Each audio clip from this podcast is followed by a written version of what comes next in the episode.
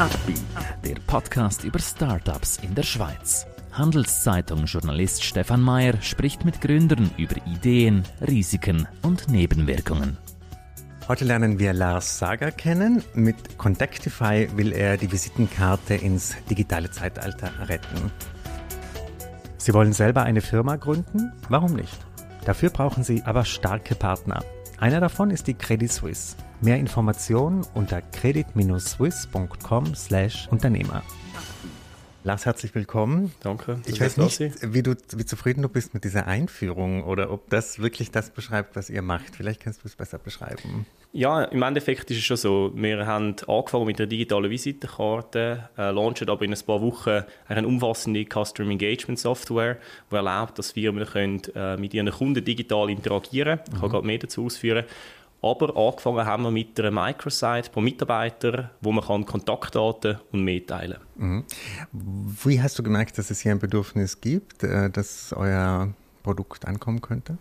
Ja, wir kommen, ähm, ich und mein Bruder zusammen gegründet haben, äh, kommen aus einer Babitristenfamilie. Ähm, das heißt, uns sind die Themen im klassischen Büromaterial-Kontext eigentlich geläufig.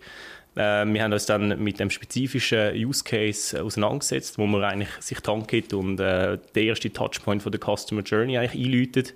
Und dann gemerkt, dass es dort noch recht viel Raum nach oben gibt, oder? Mhm. wie man sich präsentiert, der erste Eindruck zählt. Mhm. Und in dem Sinn haben wir dann äh, auch versucht, den Touchpoints mit einer digitalen Visitenkarte zu optimieren und ist uns äh, offensichtlich gelungen. Mhm. Wie läuft das jetzt genau ab, wenn du meinst, du hast es, hast es vorhin erwähnt, der erste Eindruck zählt, wie läuft das für dich optimal ab mit eurem Produkt? Ja, also das Produkt ist wie gesagt ähm, eine Landingpage pro Mitarbeiter. Das heißt, die einzige Vorgabe ist eigentlich, dass man Internet hat, ähm, was heutzutage äh, zum Glück überall, fast überall gegeben ist. Anschließend äh, hat es gegenüber die Möglichkeit, zum entweder einen QR-Code abzuscannen oder es gibt so eine NFC-Card, das steht für Near Field Communication, ähm, wo man kann das Handy vom Gegenüber anheben kann. Äh, die ist aus Holz, Metall oder PVC. Mhm. Und anschließend gibt es dann dort drauf all die Informationen, das Bild in der Mitte und ähm, man kann dort drauf Kontaktdaten abspeichern, sich vernetzen auf LinkedIn, Videos anschauen. Das dient mhm. auch als quasi buckelt. Ähm, und, das ist noch ein wichtiger Faktor, das Gegenüber kann auch Kontaktdaten zurückschicken. Mhm, mh. Genau. Und wie, wie bringt ihr das denn zu den Leuten? Also wie pusht ihr das denn dass das mhm. auch genutzt wird. Ja, also grundsätzlich schaffen wir zusammen mit ähm, eher größeren Unternehmen, Ringier äh, Advertising beispielsweise mhm. auch ein mhm. Kunde mhm. von uns. Ähm, und die Firmen, ähm, die, äh, mit denen reden wir dann typischerweise äh, mit Personen aus dem Marketing ähm, und die dann quasi das Bedürfnis evaluieren und anschließend dann ähm, das Ganze aufsetzen und intern kommunizieren und anschließend ist es effektiv ähm, quasi ein internes Thema, äh, wie häufig und wo es genutzt wird. Wir sehen das beispielsweise dann auch in der E-Mail-Signatur. Ähm, aber das Ziel von uns ist, dass man quasi den internen Champion so gut wie es geht aufs Produkt bringt und dass der dann Message kann äh, gegen ihn tragen. Mhm. Wie würdest du den Status des Unternehmens jetzt beschreiben? Seid ihr in einer Wachstumsphase oder wie würdest du das? Ja, also wir sind mit dem spezifischen Use Case, ähm, digitale Visitenkarte, am ersten Touchpoint von der Customer Journey effektiv in dieser Wachstumsphase. Ähm, das heißt, haben ein Team von 10 Mitarbeitern, ähm, haben gute Umsatzzahlen, ähm, internationale Kunden, eben äh, Roche ist beispielsweise ein Kunde von uns, ein Vika oder ein, ein Ringier.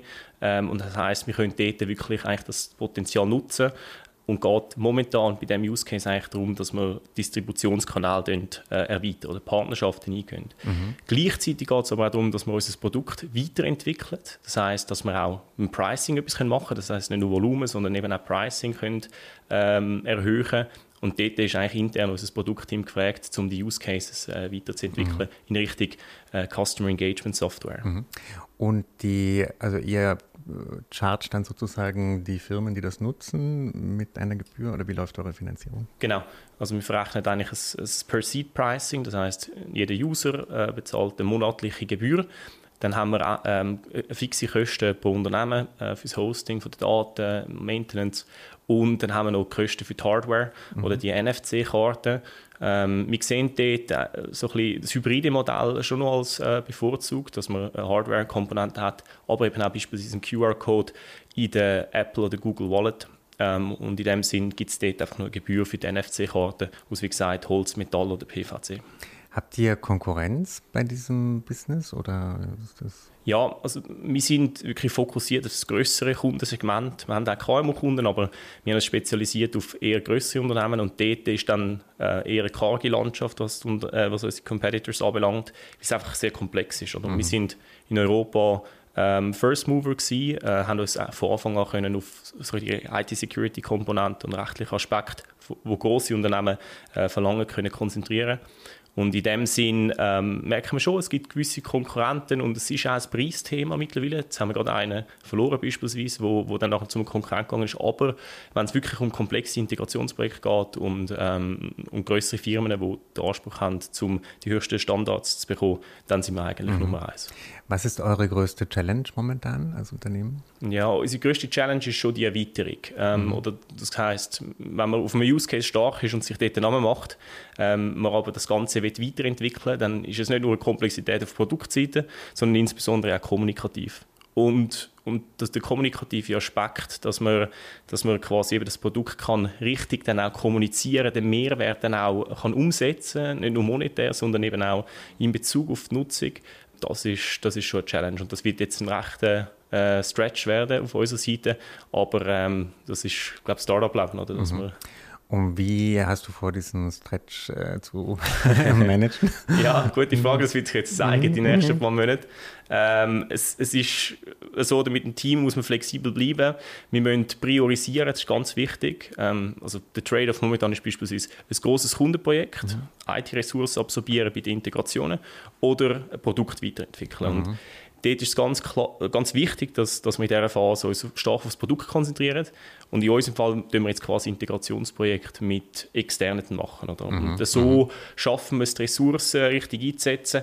Und, und ich und, und, und, im Vertrieb, und im Vertrieb, das ist meine Hauptzuständigkeit, Finanzen und Vertrieb, dort geht es darum, das kommunikativ so aufzusetzen und das zu matchen von diesen Fristen. Oder? Mhm. Produktrelease, Kommunikation, Produktrelease, Kommunikation. Mhm. Erklär uns doch ein bisschen deinen Weg bis äh, heute sozusagen. Hast du andere Gründe, Startup-Erfahrungen? Du meinst, ja. du kommst aus einer Unternehmerfamilie. Wie ähm, ist dein Weg gelaufen bis ja. Also grundsätzlich vom Background äh, Banking Finance, der Master gemacht in St. Gallen und dann anschließend oder während dem, also ich habe immer eigentlich die Bevorzugung gehabt, um Theorie und Praxis zu verbinden habe immer Praktikas gemacht, geschafft ähm, und während Master eigentlich durchgehend äh, beim, im M&A geschafft, äh, bei einem grossen Industrieunternehmen in der Schweiz. Das ist aber auch Patron und Inhaber geführt und das ist damals schon etwas, was mich äh, sehr beeindruckt hat. Quasi ein Unternehmen mit 4000 Mitarbeitern, Inhaber geführt und, und, und quasi die Emotionen, wo, wo so ein Patron an den Tag legt, ähm, das, das ist sicher etwas, was mich recht prägt hat. Aber natürlich eben auch die eigene Familie, die seit 1885 eine Papeterie führt in Winterthur, ähm, etwas, wo, wo ähm, ja, irgendwie einen Eindruck hinterlassen hat und auch gesagt, oder für mich quasi äh, die Vorgabe war, ich würde auch gerne etwas äh, mhm. selbstständig machen und, und quasi meine eigenen Träume umsetzen. Mhm. Äh, kannst du dir vorstellen, jemals wieder in diese Corporate-Welt ähm, oder Patron-Welt zurückzukehren?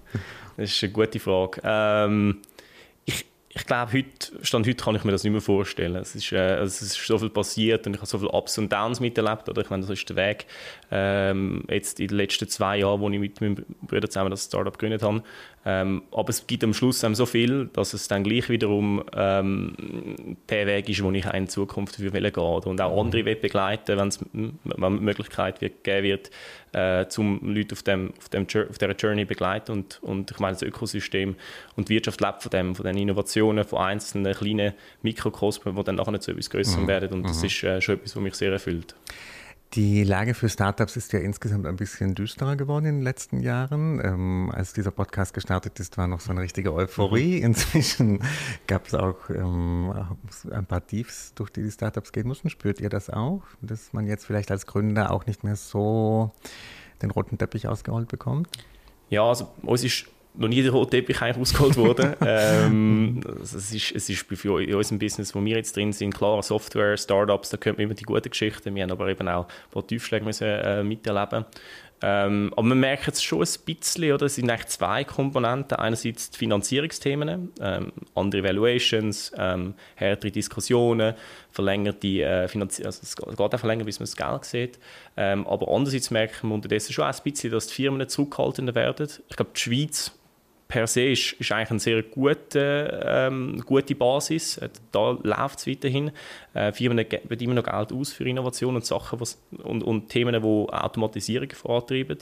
Aber es gibt schon Firmen, die auch sagen, hey, wir verschieben die Budgetrestriktionen, erleben das mhm. momentan nicht. Mhm. Das heißt, man muss jetzt wirklich schauen, dass man quasi resilient bleibt und, und kann mhm. die Phase überleben. Äh, was braucht ihr für Mitarbeiter oder Investoren, Investorinnen in der jetzigen Situation? Sucht ihr überhaupt neues Geld? Oder ist das, äh, ja, mhm. also, eben, also Fundraising, das ist für mich ein Neuland, äh, Neuland gewesen. Ähm, und, und ich habe die letzten zwei Jahre dann eigentlich permanent Fundraising gemacht. Mhm. Oder? Also was, es ist nicht so, dass man irgendwie einen Anfang und ein Ende hat, sondern es ist eigentlich laufend. Ähm, und, und mittlerweile schätze ich den Austausch auch sehr, ist, ist bereichernd. Aber man braucht, auf deine Frage zurückzukommen, äh, Mitarbeiter und Investoren, die einem glauben, äh, einem unterstützen, äh, mögliche oder Türen öffnen und, und auch von unserer Seite ist, ist Transparenz extrem wichtig, auch bei den Mitarbeitern. Oder die, die wissen bei uns wöchentlich, wie Cash-Levels sind und, und ich finde das extrem bereichernd, dass sie sich auch dann so reindenken und, und quasi die extra Meile gehen, gerade in so einer schwierigen Phase. Und, und ich glaube, das braucht es, oder Leute, die den Spirit haben und Leute, die, ähm, die an gemeinsamen Traum glauben. Mhm. Gut, ähm, dann bin ich gespannt, wie es mit euch weitergeht und danke, dass du heute hier warst und viel äh, Glück auf ja, dem weiteren danke Gründungsweg. Dir, Ein Podcast der Handelszeitung.